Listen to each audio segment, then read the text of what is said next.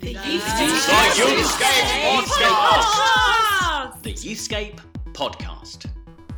Hi everybody and welcome to the Youthscape Podcast, which is the podcast where we eat jammy toast. I can see Martin's toast in the corner, and we chat about the good and the great, and we listen to the good and the great, really. Yeah. It's mainly what I'm trying to say. Yeah. Martin, welcome to the podcast. Yeah, I mean, it's lovely d- to have you, you this I'm not week. going to be eating the jammy toast oh, during well, I, speaking. Oh. oh, wait, I'll record the okay. podcast and then I'll eat the jammy and toast. And then I'll eat the jammy toast. Yeah, yeah. Okay. I might sneak the jammy toast when he's not looking. But lovely listeners, I wanted to actually start with a really like warm and loving, and I'm now stroking his arm, because as I was driving into work this morning, um, obviously hands-free phone and the rest of it, I had a phone call from Martin saying, Rach, do you want a coffee? And my little heart just went, oh, he knows. It's been wow. a stressful morning. I need a coffee. So thank small you, Martin. Things, small small things. things. Aren't small things wonderful? I hope someone's done something lovely for you this morning. I worry but, that this is now, you know, setting a precedent. A yeah, dangerous oh, yeah. precedent. Because oh, you yeah. always arrive second on podcast recording day, don't I do. you? So. I like to, I like to make an entrance. I haven't taken my coat off. I like to not take my coat off. I sort of swoop in, pick up my coffee. Yeah. And then they press record, and I light my Galois, and I air smoke. Will you? Will you take your coat off at some point during will. the recording? I will, when it warms up. Okay. Martin, hello. This morning it's it's mostly it's all about you. No, it's not. Martin. No, no, no. Because you recorded, you did an interview with, with an amazing. Can I just say, guys, this is an amazing, amazing interview. Yeah. Get ready for this. I. Do you know what? I'm going to make a bold statement. This might be the best interview I've done. Ah, okay, all right. I mean, well, I mean, good so news far. is that you pressed record, and you I didn't have to go, and I didn't have to then go afterwards yeah. on bended knees saying to our dear guest, "I'm so sorry." So have we, have we talked about? Have we ever talked about the fact that this happened? So I did record an entire. I recorded an entire interview with someone. And then didn't record it, and then you had to go. I, I was so embarrassed that I couldn't oh, go and tell them, so, so I sent happy. you I was so to go and apologise. I told and then them re-record so many it. times. I mean, yeah. I I told them in email, I texted them, I sent pigeons, little messages. I'll kind of remind you, this is the reason why. Yeah, it was so. Ha- it was so. They happy. curse my name, don't they? They curse right. my name. But this is a true friend of yours, and you yeah. truly press record, and I did. and it's fair I to say. I asked three questions you as well, so questions. I did that. Fair to say, I think uh, we kind of love the fact that we have some dear friends in America who have to listen to the podcast as part of their sort of curriculum. Yes. But I, I have to say, this one, I think all of us who are in the great university of life, we should get some kind of credit just for listening to this one, because okay. I think what we learn in this podcast is phenomenal. This guy's yeah. a planet brain, isn't he? So this is uh, Andy Root, who is Professor of Youth Ministry at mm. Luther Seminary in uh, Saint Paul, Minnesota. That's Means right, out to me, my darling, but keep going. And uh, and he's the author of an extraordinary yeah. number and, as we discuss in the interview, wide range and variety of books. He is Planet Brain. He he spoke Lovely. at the YouthWorks Summit, uh, uh, the last ever YouthWorks Summit. You could say he killed the YouthWorks Summit. He spoke at the YouthWorks Summit uh, a few years ago and was absolutely brilliant. Mm. A lot of people know him from various different places, but but if you don't, you are in for a treat, because I sat down for about a good like thirty-five minutes with Andrew Root, and it is all of it, apart from maybe the bit where I'm speaking. And this is a phrase I like at the moment: gold dust.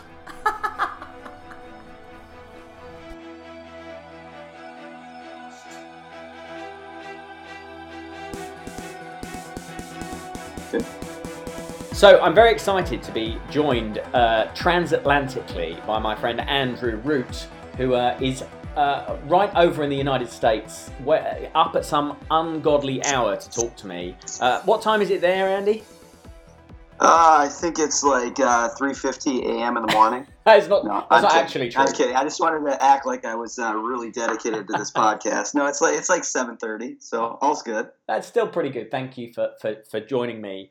Um, I've, I've already explained to you that most people listen to this uh, podcast for Rachel, uh, who's who's not on this segment. So I hope people will stick with us for what I hope will be an enlightening uh, interview yeah, with you. Actually, I thought I was going to be talking to Rachel, so I'm a little disappointed. So, uh, so yeah, so well, look, um, many people will have come across your your writing, Andy, um, and some people will have heard you at events and at the YouthWorks Summit a couple of years ago. Um, but for the uninitiated, you just want to give us a little sort of potted history of of you and and your your kind of life and career as as it pertains to youth ministry? Oh my gosh, yeah, I, I guess I can do that. Yeah, um, so yeah, I live here uh, in the States. I'm actually in Houston right now in some nondescript uh, hotel room, but uh, I live in uh, the Twin Cities, Minneapolis, Saint Paul, which uh, our football team, uh, American football team, is the Vikings, which broke my heart again. It's, uh, I've been a fan for thirty-five years, and they've never won anything oh, except no. uh, or accomplished anything except breaking my heart. So we got uh, beat by the Philadelphia Eagles last week, and now we host the Super Bowl um, next week in our city. So it's like, uh, oh. I don't know, it's it's like dating a, a really attractive person you've fallen in love with, and then she breaks up with you, and you have to be the bartender at her wedding the next weekend is what it kind of feels like. Would you, would you still have hosted it if you'd been in the final? Can you have that in American football? Uh, yes, yeah, so they, they picked the host city like four years oh, earlier. Oh, no. Um, so, so they made, yeah, we built this huge new stadium, which is in many ways completely unethical, where you spend two billion dollars building an N F L football stadium while your you know, kids in your city can't eat, but, you know, you have yeah. to have priorities in America. Yeah. Um, so you build this big stadium, and then the N F L, because they're they're the mafia, they promise you you'll get a Super Bowl if you uh, spend taxpayer dollars on the stadium. So we knew we were going to have the Super Bowl for, for four years before uh, this season started, and then it looked like we would be the first team ever to actually host the Super Bowl and be in it. Oh. And then it all blew up in our face. So, um, yeah. so anyhow, I'm sorry. That's not the question you asked. No, but that's we are, we are all really sorry, because it seems to mean a lot to you. Yes. Uh, probably very unspiritually. It means, uh, too much to me, but no, I teach, uh, youth ministry classes at Luther Seminary, and have written on youth ministry and just ministry and kind of thinking theologically about uh, the practice of ministry, but youth ministry specifically. And so, uh, yeah, that's what I what, what I do. I've uh, done a lot of youth ministry in my day, worked for Young Life for a while, and uh, my wife's a Presbyterian pastor, so still teach confirmation and things like that. And um, yeah, so a little bit of practice, but then a lot of academic work and writing and things like that. So and, that's me. And and we might get onto some of your earlier books uh, if we have time. Um, but you actually have not just one, but two new books out in the last sort of few months, right? Yeah, it's uh, it's actually a little bit embarrassing. They just kind of came out. Um, it seems just a little bit arrogant to be like, everybody wants to read a new book by me every two months. So I apologize to people that these... that these things uh, came out kind of back to back. But um, yeah, one is this uh, book called um, Faith Formation in a Secular Age, which um, came out in October, I believe. Yeah. And uh, we can talk about that a little bit if you want. But yes, then please. I have this book on science too called um, Exploding Stars, Dead Dinosaurs, and Zombies, which again, the title maybe makes it sound cooler than it is. Well, but, we'll, fi- uh, we'll find that's- out. You um you, you obviously the first one um you mentioned there, Faith Formation in a Secular Age, has um pretty much been on the the the, the desk of everyone I know in youth ministry in the last uh, three or four months. So I I hope that's reflected in the royalties you receive. But uh, certainly everyone in youth ministry in the U K seems to be reading that, or or if I'm honest, like me, intending to read it. Uh, let's just say that up front. Yeah, well, the most important thing is that you have a copy. Yes, exactly. That is the most important thing. So, um, so, so, so, do you just want to explain a little bit about um, uh, what that book is about? It, it, you know, it might sound a little self-explanatory from the title, but but what what's that trying to do? Yeah, it's um, yeah, it, I guess it's a little self-explanatory, but um, I'm trying to be in dialogue with just some of the transitions that we've all experienced, we all know about, and maybe we've been even talking about for a few decades, but it, it feels like we've had a, a pretty passionate push, at least here in North America, that we have to really think about faith formation and um, passing on faith, and and uh, you know all sorts of uh, different objectives have come out from from multiple different kind of youth ministry providers on thinking about how we keep young people from leaving the church or disaffiliating, or it's been a kind of catchy phrase here in the States. We've uh, talked about the rise of the nuns, where yeah. the disaffiliation and the largest growing religious group is those who check none on a on a survey. And so people have been pretty worried about that, I think, uh, here. And so I'm trying to step back a little bit and, and ask the question, well, how did we get here? Mm. In part part one of the book. And then part two is kind of a theological critique, because I've always found it kind of shocking that these, particularly these practical programs, which I think in many ways are really good, but what's kind of fascinating is that they never really define what faith is. And so, um, I mean, it's a kind of a presumed category, which I think unfortunately then kind of gets overtaken by more um, sociological um, or kind of gets we're just overtaken by the social sciences in a certain way, which I think the social sciences are incredibly helpful. Mm. But I don't think the social sciences can define what faith is, that faith has a deeper spiritual and, and theological depth to it. And so it's it the book is the book is kind of almost uh, part one and part two. It's almost two different books. I mean, it's not, but it kind of is, where uh, part one is trying to show why this is so hard, why faith formation is actually such a difficult thing mm. um, in a secular age, and why a secular age kind of deems the passing on faith um, with really deep new challenges. And then part two is trying to respond to that theologically. Um, and so, uh, yeah, that's that's kind of the shape it takes. And and do you, do you think this is a sign, uh, what we're seeing here, what you're describing in terms of concern in the American church? Is this America starting to wake up from its slumber a little bit and and realize it's um, uh, no longer in that very safe space it used to be? Because we've had for many years kind of Uh, dialogue with the U S where Americans in youth ministry have said, oh, you guys in the U K, you're, well, they said, they used to say twenty-five, thirty years ahead of us, you've become post-Christian, whereas we're still very much a Christian nation. Are we starting to see a realization that that's no longer the case, that you can't take for granted that um, everyone is just going to have some residual level of uh, Christian faith as they grow up? Yeah, I think that. I, yeah, I think there's ways that the American experience. Um, I mean, I think people in the main line in the States have, have been much closer to the experience in the U K for decades. But I think the whole kind of the whole across Christianity in the States, I think we're starting to recognize it's similar.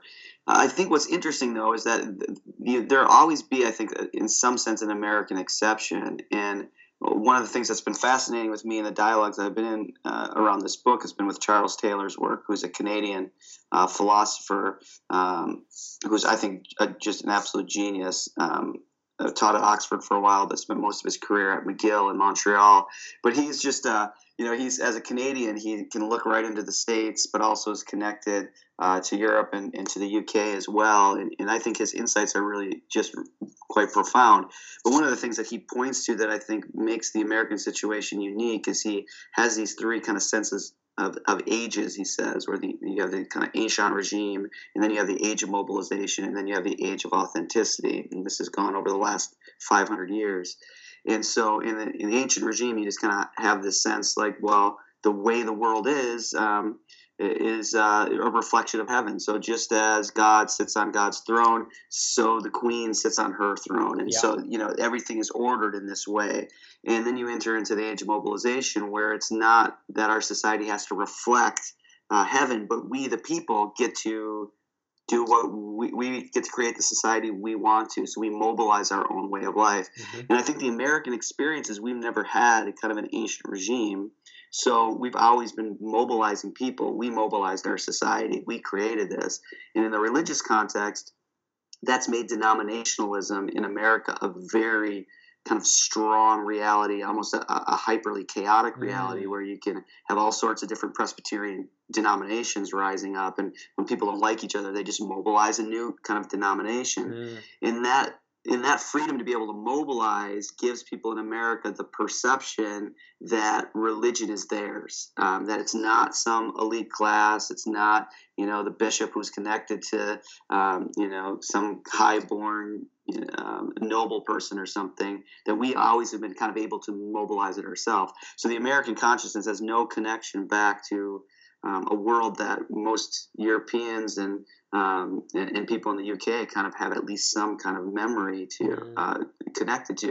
But Taylor's point is that we all find ourselves at this third age, which is the age of authenticity, where we have this kind of sense that every human being has a right to define for themselves what it means to be human, um, and that the only authority you should really listen to is what actually speaks to you, what has veracity for you, what what's meaningful for you. And I think we're all in that situation. Um, it's just how we got there has been a little bit different, but the challenge that that raises for all of us, if you follow Taylor, and I, I agree with him here, is that it becomes much harder for people to imagine and even have their lives bent towards uh, a sense of a divine reality or a transcendent reality, mm. uh, that that becomes a much harder thing for them to to kind of um, intuitively sense or know. Uh, so that's my big push, is that if we're going to talk about forming faith, we have to talk about how concrete lived people in, encounter the presence of a living God, and in a secular age that becomes hard, that becomes contested, mm. that's not obvious for people, and so that becomes a real challenge for the youth worker. Um, you can do all sorts of great practices and get kids to pray, but if deeply they have kind of an unthought presumption like that, it's kind of an immature thing to think you could pray to an invisible person and they do something for you. Mm. That's a whole different different challenge, yeah. I think. So that's that's kind of the shape it takes. And and, and part of that, I suppose, is this this sense. I mean, we we talk about um, uh, tolerance here as being the sort of the great. Yeah. Um, Uh, uh, the highest virtue, and so um, e- everybody gets to define their own truth. And the greatest sin that you can commit in modern culture is to tell somebody else their own truth isn't true. So, so in, in some senses, we've maybe thought that there's space for the gospel there because it gives us an opportunity to tell other people uh, what we believe. But I think increasingly, uh, I encounter this with young people. They're very happy to listen to what I have to say. They're not easily convinced by what I have to say, that they that they somehow should change their beliefs or shape towards my uh, my truth, because they have their own distinct idea of what the truth is, and and and so there's this idea that we all we all operate with our own, uh, tr- and there's all this dis- dissolution of of absolute truth, which is then, I suppose, why it becomes very difficult to start suggesting, well, there's one way that's right. Yeah, yeah, yeah, yeah. That's right. And so I, yeah, I think that's true. I think in the age of authenticity, you know, you, you you'll hear young people and you'll hear their parents say, "Well, that's great that that works for you." Yeah. I mean, if that works for you, that's great. I'm not I'm not opposed to that working for you, but that's not how that works for me. And so, yeah, I mean, I think that becomes a, a real challenge for us. And when we're talking about faith formation, we're talking about forming young people in a way of being and acting in the world, and uh, and and I think that has to have a kind of deep sense of, of action. But if that just becomes hard for young people to imagine, that becomes a, a real challenge in ministry, I think. So, so what, I mean, I don't want you to obviously give away the second half of the book here, but what are some of the kind of clues, what are some of the directions you think we need to move in if we are going to do uh, good faith formation in, in this different time that you described? What What is the kind of general direction you think we need to go in? Well, I'm, yeah, I mean, one of the things that I'm trying to work out in in, in kind of my description in, in this in, part of the problem, and I, I worry about the book in some ways that it, it feels a little uh, convoluted, basically, because I'm just working with Taylor, and, and Taylor's one of those philosophers who just makes up words and makes up concepts, and so you're always feeling, I think I know what he's saying, but I'm not sure I know what he's saying. And so, um, I mean, but because things work kind of both ways. And so Taylor's saying in this age of the secular is that people have all sorts of freedom to just kind of reject things. And like we just said, like, well, that works for you.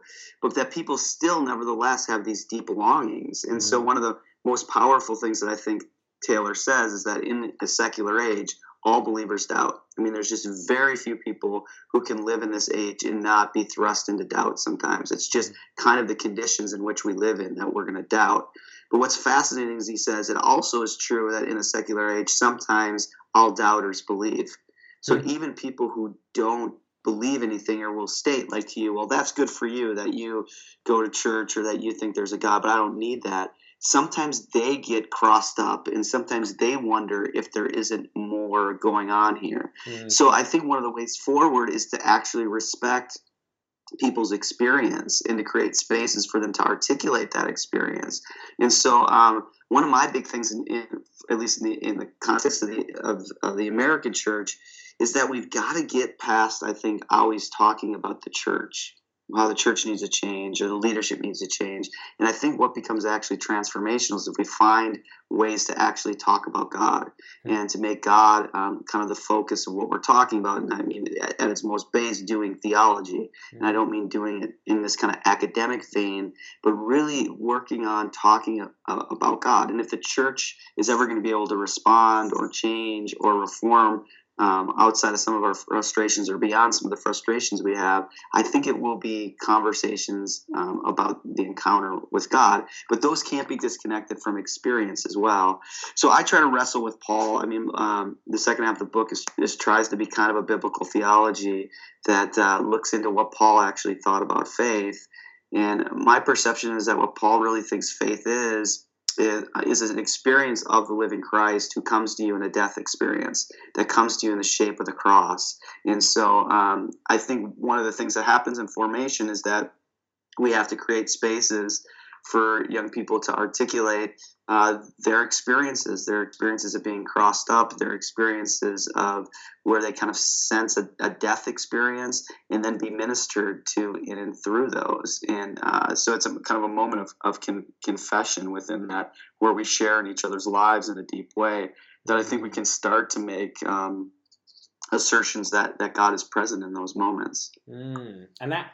That seems to resonate with, there's been a bit of research here recently in the U K um, around uh, how young people um, uh, find themselves interested in the big questions these days. And, and the research actually said often they don't find themselves asking those those big questions. They're, um, uh, they're, they're increasingly the kind of apologetics uh, approach is maybe redundant with, with modern young people because they're not asking those big questions anymore. But where where the interest does show up is around those sort of moments of crisis um, where yeah. they're encountering suffering or or a, a death experience close to them. So I guess that would resonate with, with what you're saying here, that the, the natural place for us to uh, to walk with young people and talk about God is when they are at their most vulnerable and and and, and most grief-stricken, not so that we can take advantage of them when they're weak, but because that's perhaps where the cross is most relevant.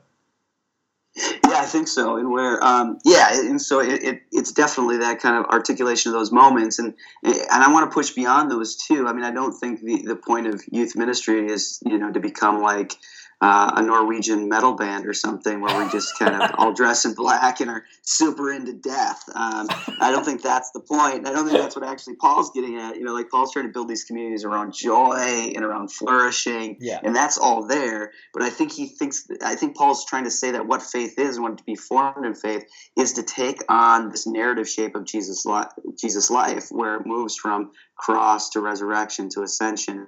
It, it takes on the, on these forms. And so um, I think, I, you know, what I try to work in the book, and this is where I get a little insecure, I tried to kind of a, show why moral therapeutic deism, which of course you guys all know in the U K yeah. and has been yeah. a major American academic kind of export of uh, the youth ministry scene, mm-hmm. that the kind of operative religion of the American teenager is this moral therapeutic deism. And Candidine and Christian Smith have been the ones who've kind of pushed that, which I think is a really good good interpretation, at least of the American context. And I've tried to show that actually that's exists in a larger cultural reality of this age of authenticity. Mm. But then my response has been, and this is where I'm insecure because I used like three Greek words to to oppose it, but instead of moral therapeutic deism, the kind of faith we're trying to work is something that takes the shape of kenosis, hypostasis, and theosis. See, it makes all your listeners vomit just a little bit in their mouth. Uh, but uh But my point is actually that we, the way faith is formed is to kind of take this kenotic moment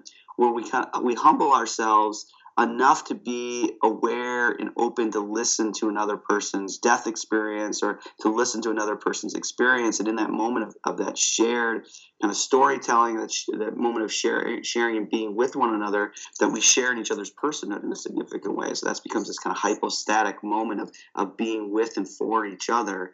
And in those moments of being with and for each other, that's usually built around and, in, and through a death experience, we're, I think, taken up into the life of Christ, that something's transformed, that we uh, are bound to one another, and in being bound to one another, being bound to Christ. So I'm trying to do something that's a little odd in this book, at least from the American scene, and, and trying to push, uh, push a deeper kind of Christology, that, that youth ministry is about inviting. It's not about just getting young people committed to the institutional church and to come to youth groups or whatever programming you do, but it really is about how do we make the assertion, how do we even imagine what Paul thinks faith is, which is to be in Christ, mm. that you no longer live, but Christ lives in you. What does mm. that mean practically? What?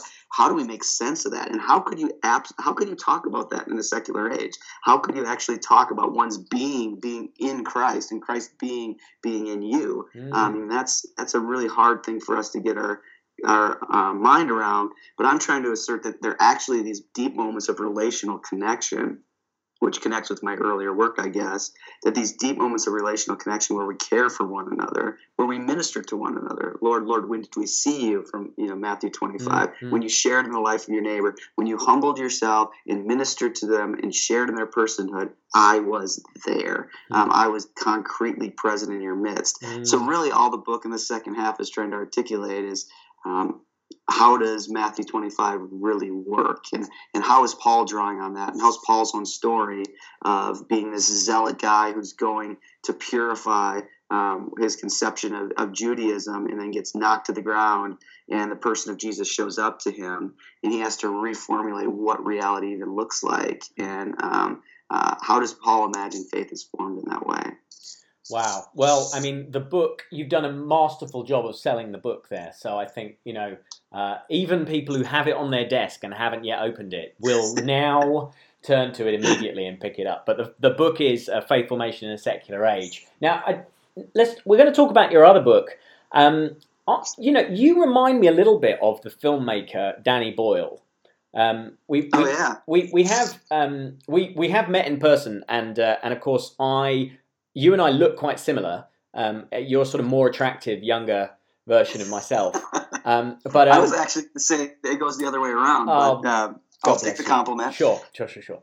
Um, but but actually, you're more like Danny Boyle, because um, Danny Boyle's the guy uh, who who has sort of made a movie in every single genre. So he's done sci-fi, but he's also done like family comedies, and then he's done Slumdog Millionaire, which who knows where that fits, and then he's done horror movies, and, and he's done dr- dramas and thrillers, and he basically keeps changing genre, and you can't pin him down. Now, your your previous book uh, before this one was was about Dietrich Bonhoeffer, uh, Bonhoeffer's youth work, and now you've gone into faith formation. Now you've gone into um, science and uh, and and youth ministry. So so so what? First of all, before we even get there, like. Are you? Do you get bored easily and want a complete change of topic? Is that what it is? Yeah, probably. I mean, the, the truth of the matter is my mind has been completely destroyed by uh, television and Netflix. And so um, I just have no attention span, and I just move on very quickly. Um, now, the truth is, is that it's a very, very dumb idea of, uh, as a business plan to just keep moving around. And uh, but that's what I've done. So I guess I do get bored easily. Um, and uh, I don't know. I tell my wife I'm miserable when I'm writing something, you know, oh. like writing a book. But I'm more miserable when I'm not. So I just keep getting up every day and typing away, trying to scrape some ideas out of my head painfully. Um, so, uh, yeah, so they are very different. Um, however, now to justify myself, um, there is, I think, a through line um, kind of through all these things. I, I don't think it's as like profound as, I don't know, some director having a through line or um, – Uh, some maybe some great theologian, but uh, I you know the, the Bonhoeffer book connected to the faith formation book, then to the science book. Uh, it really is trying to explore how do we, as concrete as we can say, or in our really lived experience, encounter the presence of God. Um, can we? How can? How do we? The word I often use is how do we think about divine action? Does God still act in the world, and how do we live in a way that that represents that, that witnesses to that? And that, for me, that always kind of lands in these deep moments of kind of relational connection, which goes back to Bonhoeffer, where Bonhoeffer, I've never kind of escaped Bonhoeffer's um, haunting of my life. And so Bonhoeffer's claim that Jesus Christ exists as church community, or Jesus Christ exists as a community. Um, I'm, I've been, I think, trying to tease that out probably for my whole career of what that actually means, what that looks like for us. And, um, you know, like we said with faith formation, this sense of is transcendence, is divine action something we can believe? I think that takes us pretty quickly into having to talk about and wrestle with the claims of science. And yeah. so um, science, not completely, but in major part, science changes the conditions in which we all live. Um, the conditions where we once presumed that there were gods, there were demons, there was haunting, there was magic. All those things have uh, kind of disappeared for us Western people. And science played a major part in that. And I think young people are often crossed up around scientific questions. Um, like, okay, so you tell me there's a personal being in the universe who knows my name and cares about me. But we also know evolution says that there's going to be a mass extinction. And through pop culture right now, we're pretty worried about some kind of contagion or some kind of yeah. end of the world. So how could there be a loving God and yet everything's going to die? Um, and I think those become really interesting questions. Or, okay, so you're asking me to take communion, and communion's important, but why is that important? And what what would happen if we found aliens? Would the whole Christian story not make any sense to, to an alien? And um, you know, all sorts of questions like that. So uh, I, yeah, I got I got interested in, the, in these scientific questions and uh, tried to wrestle with them a little bit. So I'm guessing you're not. It doesn't go the route of. Um, I don't know if you've ever heard Louis Giglio's thing about there being a um, uh, some sort of kind of element or something that actually secretly holds the whole of the universe together and is in the shape of, when you put it under a microscope, it's actually in the shape of a cross, uh, or, uh, or or the idea that dark matter in in the universe is actually all, it's all God. It's just those are the bits we haven't discovered yet are all God holding it all. So it's it's not that kind of uh, book. No, it's not that kind of book. Um, but I think what uniquely the kind of book it is, is it's a book about, I tried to, I wrote it through kind of a fictional youth worker. Hmm. And so it's trying to, uh, I pick up this fictional youth worker and um, he gets kind of confronted with all these scientific ideas that he's not really able or or trained to deal with, but they all come from his young people. And so then it's kind of taken into these larger scientific ideas like evolution, like Big Bang cosmology, and wrestling with them um, in and through the practice of ministry. So if there's a contribution, I think, in the book, I think youth ministry people will find it interesting just because it's about a youth worker. Mm. And I'm hoping, and I guess this is one of my missions in life, is to kind of stay within youth ministry but keep pushing out Um, through youth ministry and, and as youth ministry as a vehicle into larger theological converse, conversations and trying to make a contribution. And I think there's an interesting way to think about the faith and science conversation uh, through the practice of ministry. And uh, so that's what the book kind of tries to do through a, a youth worker's kind of journey. So that is uh, Exploding Stars, Dead Dinosaurs, and Zombies, Youth Ministry in the Age of Science. And that is also now now out as well. So Uh, you, are you writing another book already? I, I yeah, I'm always working on something, so uh, I'm torturing myself. Yeah, it's going to be Danny, write something else. Danny Boyle style. You're going to go in a completely different direction now. This will be American football and and White's Wreck My Life as a lens through which to view youth ministry. Oh my gosh, that's a great idea. I might have to do that. yeah, yeah, well. I remember at the YouthWorks Summit, you spent ages talking about where the dogs went to heaven. I feel like if you haven't done that one yet, that's that's surely a book you need to write.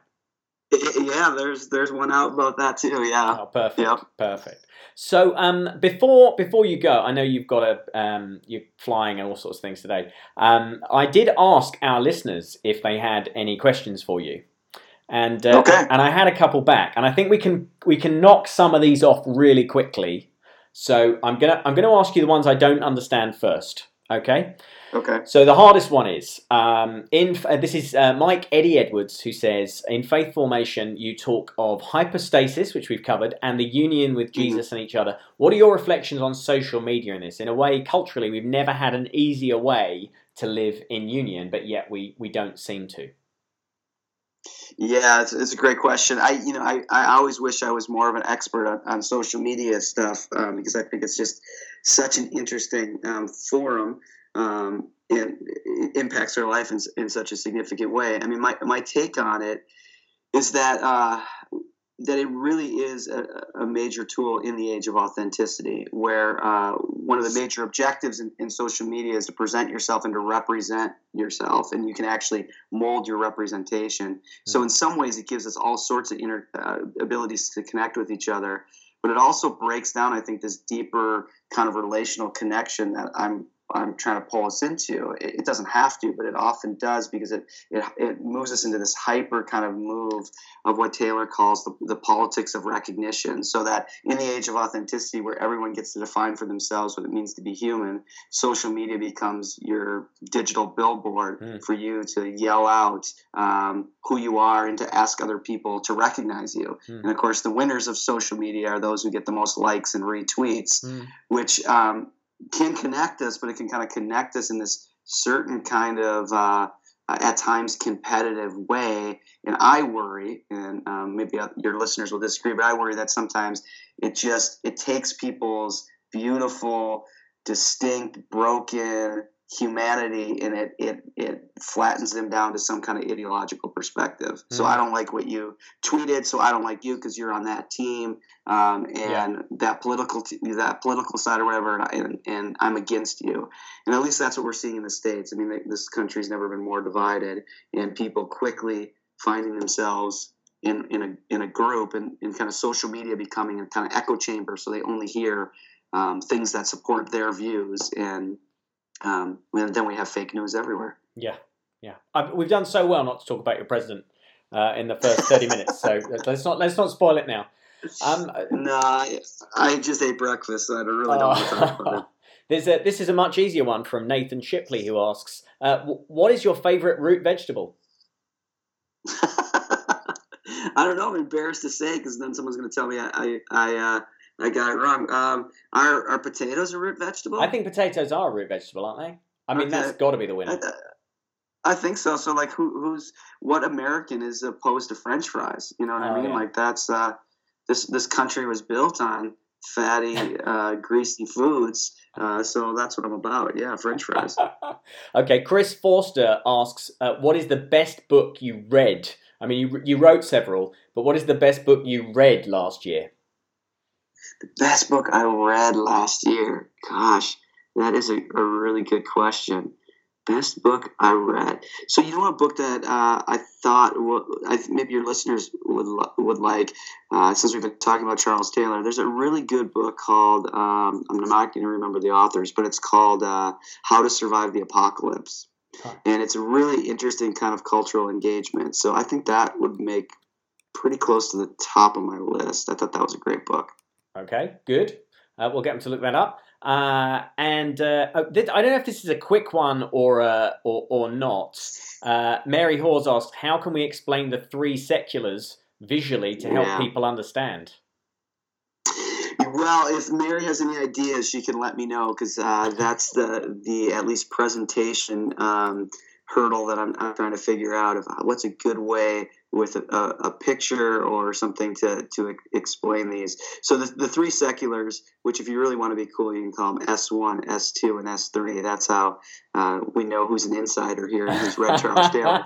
Uh, so, uh, yeah, it, it's just this sense of kind of uh, secular one is this sense of uh, – Well, uh, the profane, the kind of sense of medieval Europe, the, that some places are profane, some places are sacred. And then in secular one kind of is this move into private religion. In secular two, I kind of tend to think of it as more of a spatial reality, where we start to think of religious and a-religious. And then secular three is what kind of we've been talking about, where the conditions of belief um, actually change. If Mary figures it out, she can can let me know. I've done, you know, like, thinking of things in planes, like up and down, stratified, to thinking of things as spaces, but um, it doesn't seem to work. So I need some art major out there, graphic designer, to come up with a, a, a good way to do it. They might just be listening. Uh, so final question goes to Mike uh, Edwards again, and he asks, uh, and I think you'll like this question, uh, what do you think the Vikings have done to offend God?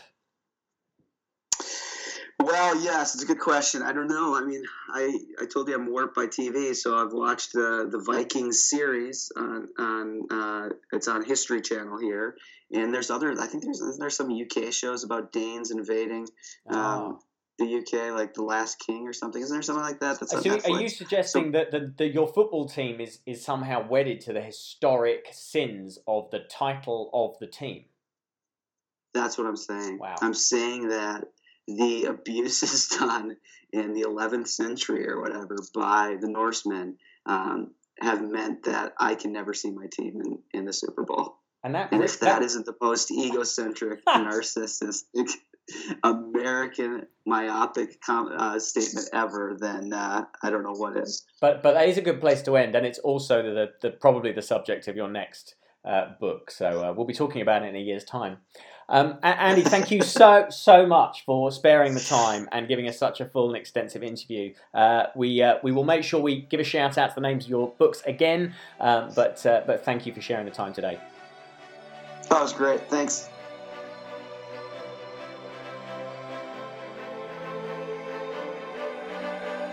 The Youthscape Podcast. So, Rach, yeah. uh, I enjoyed doing that. I, I had I that. I, I was sitting at my um, dining room table. Yeah. With a little picture of Andrew Root just looking at me. Is that you know that thing where you turn the the video off? Oh. You just have a little picture, and um, and and I the big question I was left with after that was: is a potato a root vegetable? Is that the big question you were left with? Is it? I have to, I have to say that when it got to that bit, because I listened to this interview, when it got to that bit, I did do a face palm, like, two of the big planet brains are having yeah. a conversation about zombies, secularism, faith formation. They can't work out if a flipping potato is a root vegetable. And we're still stumped. Do we know? Is yes, it, it is. Of Producer it Rachel, is. is it? Yes, of yes, it is. It is. Well, good. Listen, I, I spend my life in heels. Because I, I can't bear to touch mud, and I know that. You know your root vegetables. That's a root vegetable. Wow. Although I did work with some young people once where it took me ages to convince them that chips come from potatoes. But anyway, that's a horrible story.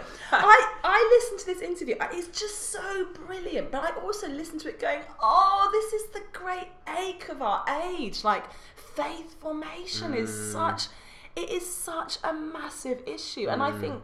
I think Andrew articulates so much of what I think so many of us feel, which is in the secular age, we've got to get a handle on doubt. Mm. We have to help young people doubt well. Um, we have to be really real about the questions that are barriers to faith. And and um, I love his stuff about being crossed up. Is that a yeah, phrase he yeah.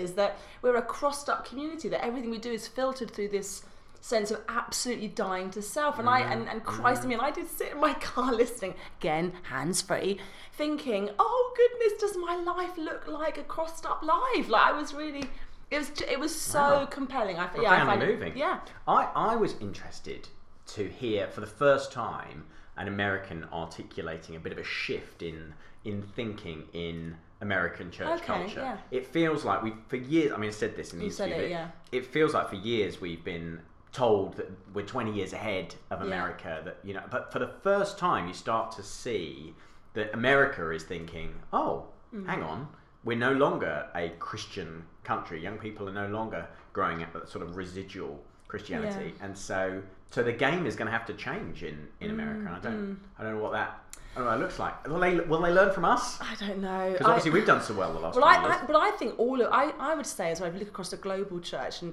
and youth ministry that's happening in India and Guatemala and the different forms of youth ministry, I would say that it feels globally that we've all shuffled to the same point. Mm. Like it's almost irrelevant now what part I mean I, I realise I'm speaking out of my head and I don't know this stuff I don't I know any of this I thought your truffle truffle budget shuffle your truffle budget your travel budget my travel budget. Her travel budget is almost as big as her truffle budget. I don't have a travel budget. She's got a huge truffle budget.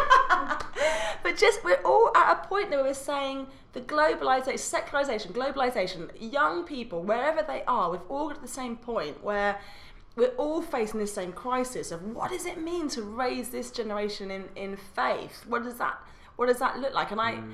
I can't. Oh, your truffle thing means it's knocked the one maybe oh, no. vaguely good idea out oh, of my brain. Oh, did I really do that? Oh no no! I, I'm back. It back. I'm back. It's back. It's back. The Norwegian band, because he slightly scoffed your Norwegian band that's obsessed about death. Yeah. But when I listened to it, I suddenly thought, actually, and I'm thinking now about my lovely supernova ten to thirteen year old boys on my Sunday morning, um, actually all young people are facing crisis. Mm-hmm. All young people mm-hmm. are in despair. All young people. And, and I know that we might be listening to saying, oh no, they're fine. And I don't mean like every day they're waking up saying, woe is me. But actually we would say a whole generation of young people are waking up every morning going, what is the future for me? What, mm. Where is any of this going? And so I think actually being people that can talk about death, whether we do a Norwegian band or not, yeah. is really, really important that we die to self. And I think we've got to get a whole lot more radical about that. Now, next week, next week, because we've, we've got an amazing lineup of, this season of podcasts. Of, of, what a season. What a season. Next week, we've got Phoebe Hill yeah. here,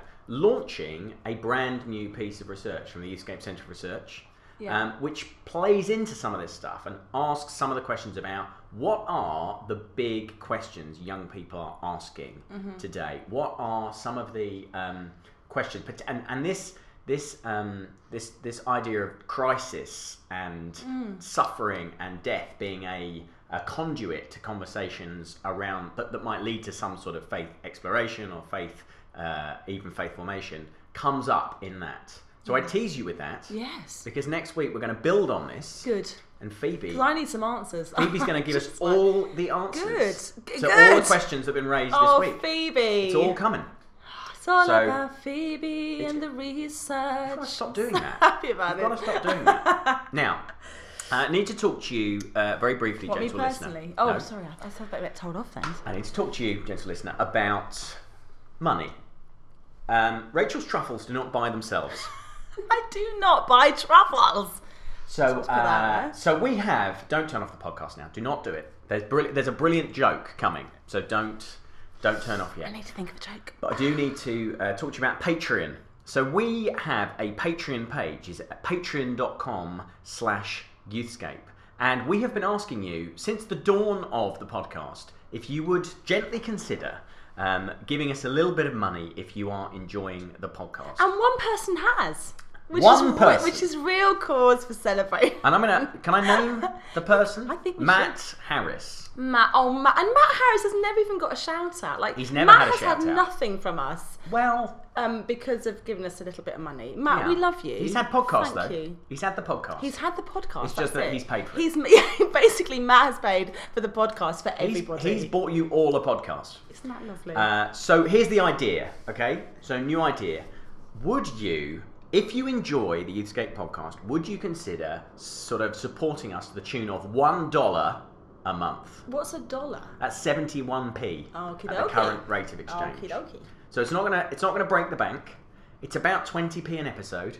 So if you don't enjoy the podcast, I mean, how are you still listening at this point? That's a very good if point. You don't enjoy the podcast, then then uh, then I mean, don't don't don't you don't have to sponsor us. But if you if you do. Um, mm. enjoy the Youthscape podcast, please would you consider prayerfully increasing your giving by uh, by a dollar a month to uh, to our Patreon page. So it's patreon dot com slash youthscape, and if we start to get some people actually joining Matt, who at the moment is bearing the full weight of cost for this entire endeavour, uh, then we'll start to add some extras and things. So Ooh. we'll we'll do some like, you know, lo- unlockable extras that you only Ooh. get if you are a do- member of the dollar a month club. Ooh, I feel like I'm a listener. Do you know why it's a dollar a month? Why is it? Because we can't work out how to change it oh. to a pound. Oh, that's because we haven't got a budget we, to be able to pull anybody in. we, if we, we had a budget, we could bring that. in a finance person or a computer whiz who could pay for this and, and do this. But uh, anyway, oh. it's a, it's a dollar a month. Please. Yeah, please. But we love you, and this will always be free. But as Martin said, it would be great to have a little bit more that we could do a little bit more with. Dear friends, we have loved speaking with you today, and we hope that everything that Andrew shared, I, I'm I'm I'm sort of wrestling with this, but I hope that we can keep this conversation going, particularly yeah. over this season, because on our watch, we have the opportunity, don't we, to, to look for new models.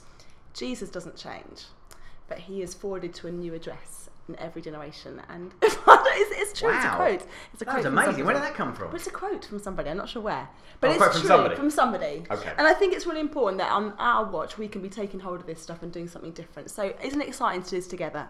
Brilliant.